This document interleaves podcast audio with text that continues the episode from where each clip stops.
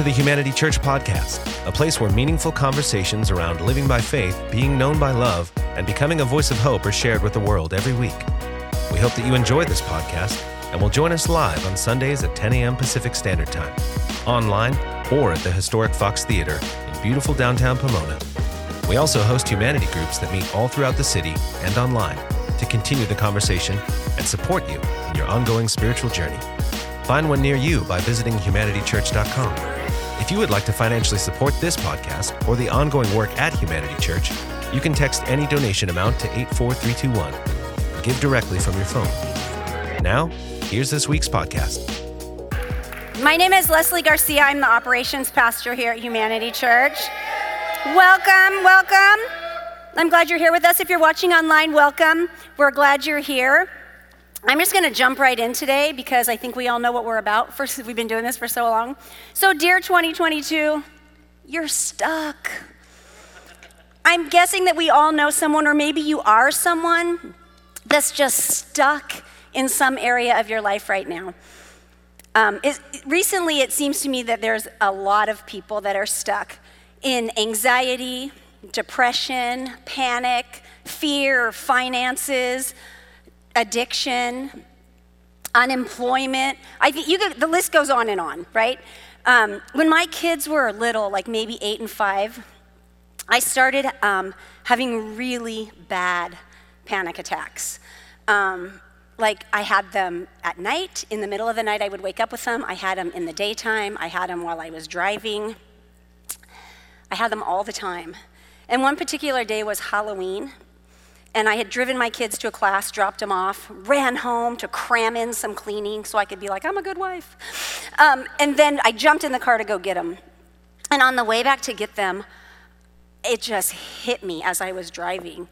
And I was terrified. Uh, my heart was beating out of my chest. I couldn't breathe. Uh, I was like, I cannot safely drive this vehicle. So I get off the road and I called my husband to save me. Uh, hey, Juan, it's Leslie. Uh, hey, babe, I'm stuck in the Seattle airport. Oh, you're useless to me. I was like, oh my God, what am I going to do? And he's like, call 911. And I was like, oh, I'm 100% not calling 911. Because what if it's, what if it's not a heart attack? Then I'm just crazy. And so he just like hangs up on me and he calls my sister and he's like, call 911. She's in this parking lot and go get my children. So my sister does all that. Um, she gets my kids, the paramedics come get me. They take me to the hospital where they stick something in my arm. They didn't even tell me, I don't know what was pumping through my veins, but it settled me down and they sent me home. So when I got home, it was Halloween. So I made dinner for my sister, her kids, and everybody else. Uh, we went trick or treating. We did all the things you do on Halloween.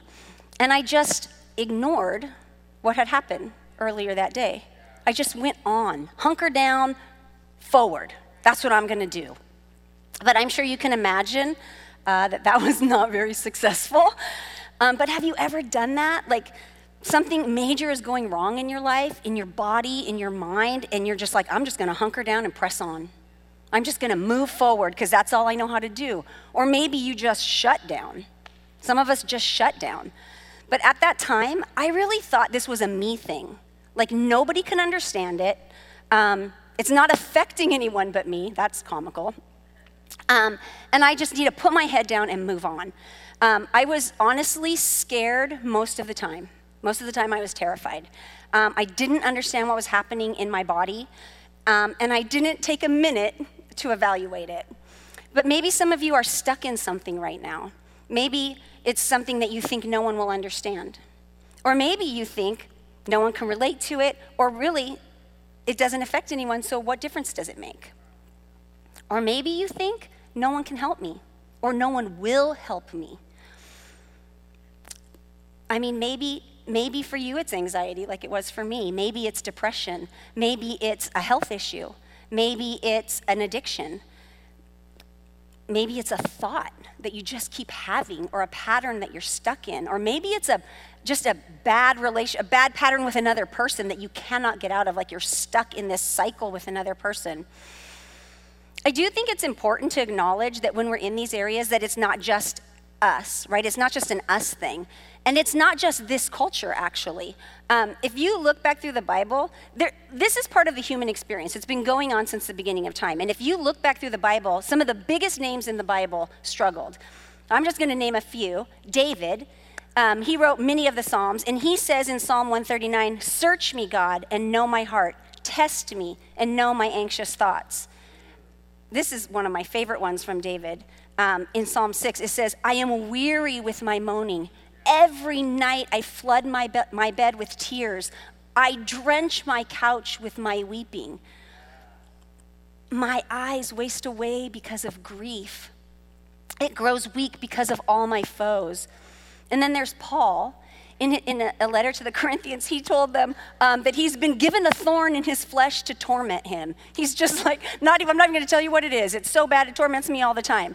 In Philippians, he tells them, I'm going to send someone to you so that I can be less anxious. But I think Jesus probably experienced anxiety uh, worse than any of us. Uh, in, in Luke 22 44, it says, And being in anguish, he prayed more earnestly, and his sweat was like drops of blood falling to the ground. I'm going to tell you, I had anxiety, but I would have died.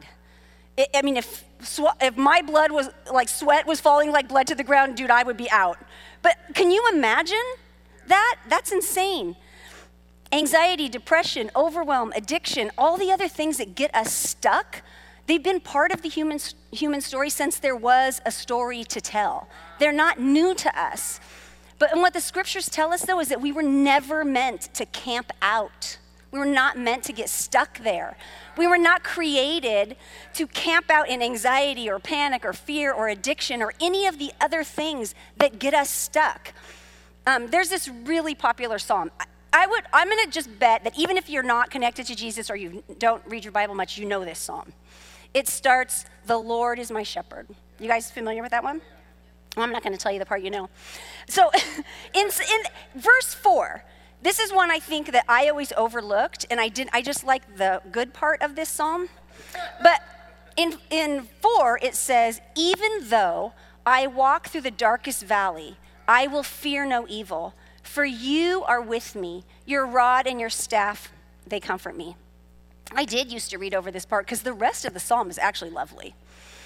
But this part of the psalm for me now is super comforting because if you really look at it, it gives really good clues about what we're supposed to do when we're in the valley. It says, even though I walk through the darkest valley. So here's a clue you are going to walk through a valley. It doesn't say if you walk through a valley, some people walk through a valley, even though. You will. You are absolutely, you're not unique. I'm sorry. It says, I will fear no evil. It doesn't say sometimes in the valley there's evil. Some people, you know, who aren't close to me get some evil. Dude, you're gonna find evil. I'm sorry, did I call you all dude? That's so rude. You will all, you're gonna, when you're in the valley, there is evil. It is there.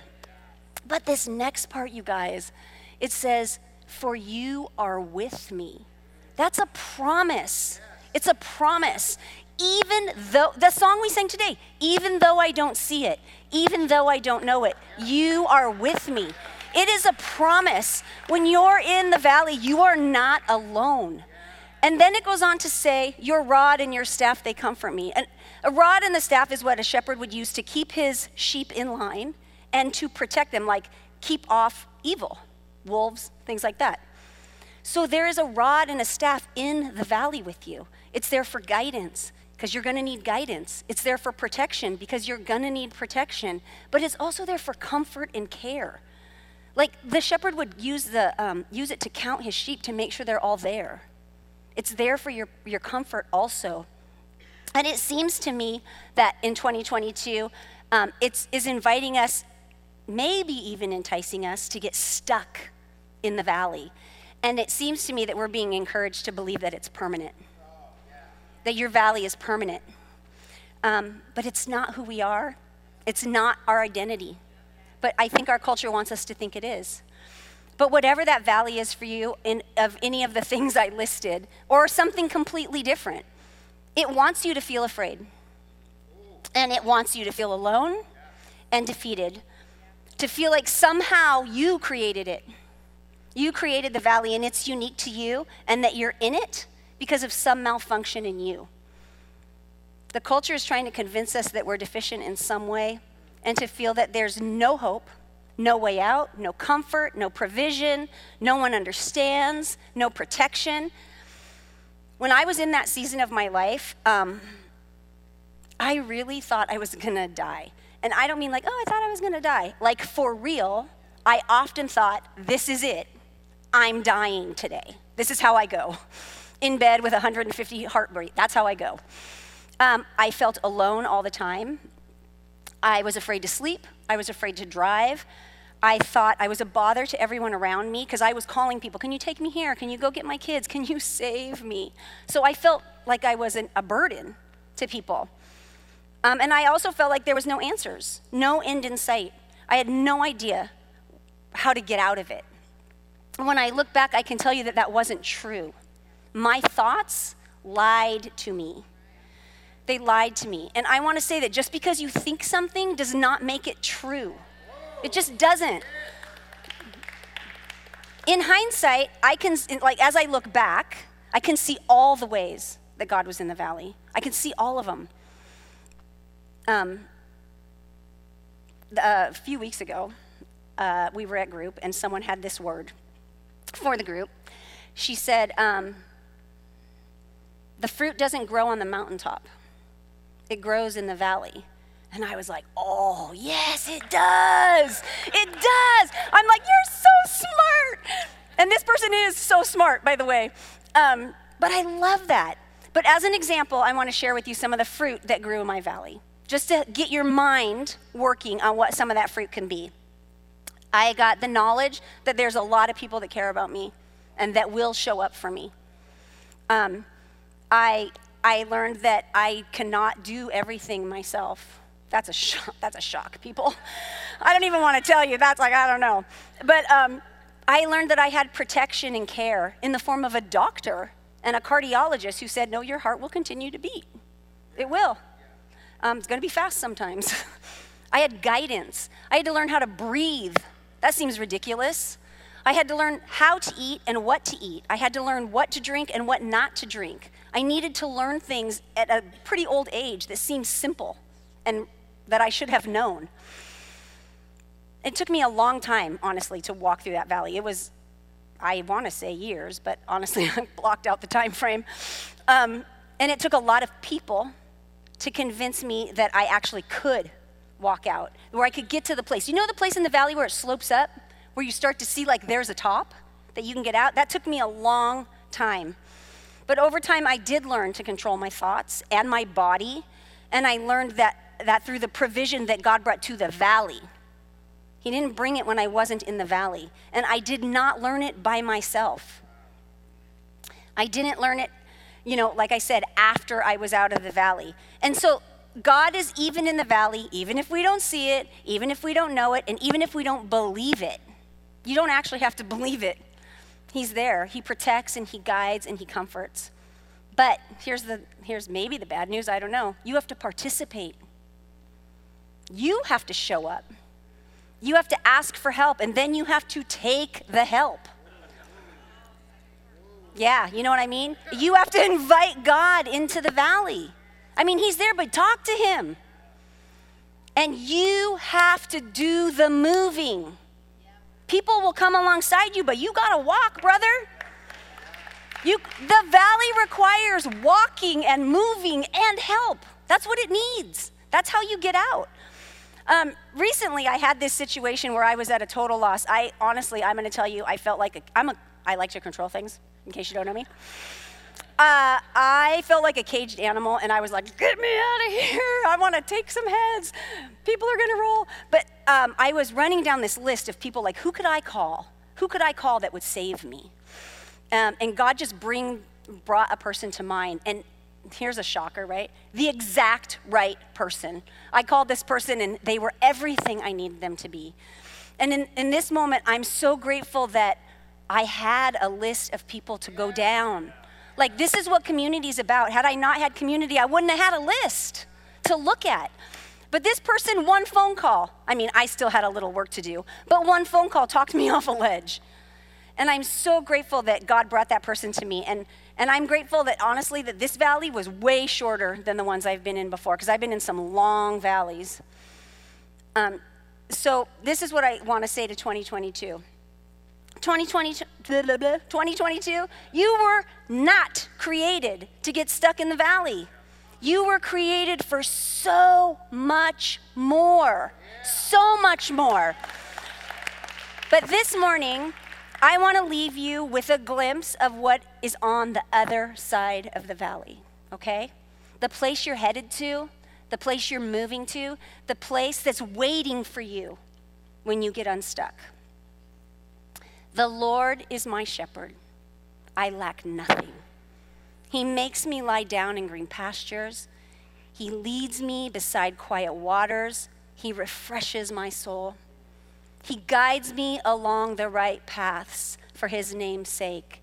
Even though I walk through the darkest valley, I will fear no evil. For you are with me. Your rod and your staff, they comfort me. You prepare a table for me in the presence of my enemies. You anoint my head with oil. My cup overflows. Surely your goodness and love will follow me all the days of my life. So, this morning, um, I'm going to ask you to get in groups of two or three, and they're going to put questions up on the board for you. And I just want you to go over these questions. Um, if you're currently not in a valley, I want you to recall a valley that you've been in, because maybe you will be provision for the person you're speaking to today. Thank you for joining us for this week's podcast. We hope that it was a meaningful experience and look forward to having you listen in next week for another conversation from the heart and soul of Humanity Church.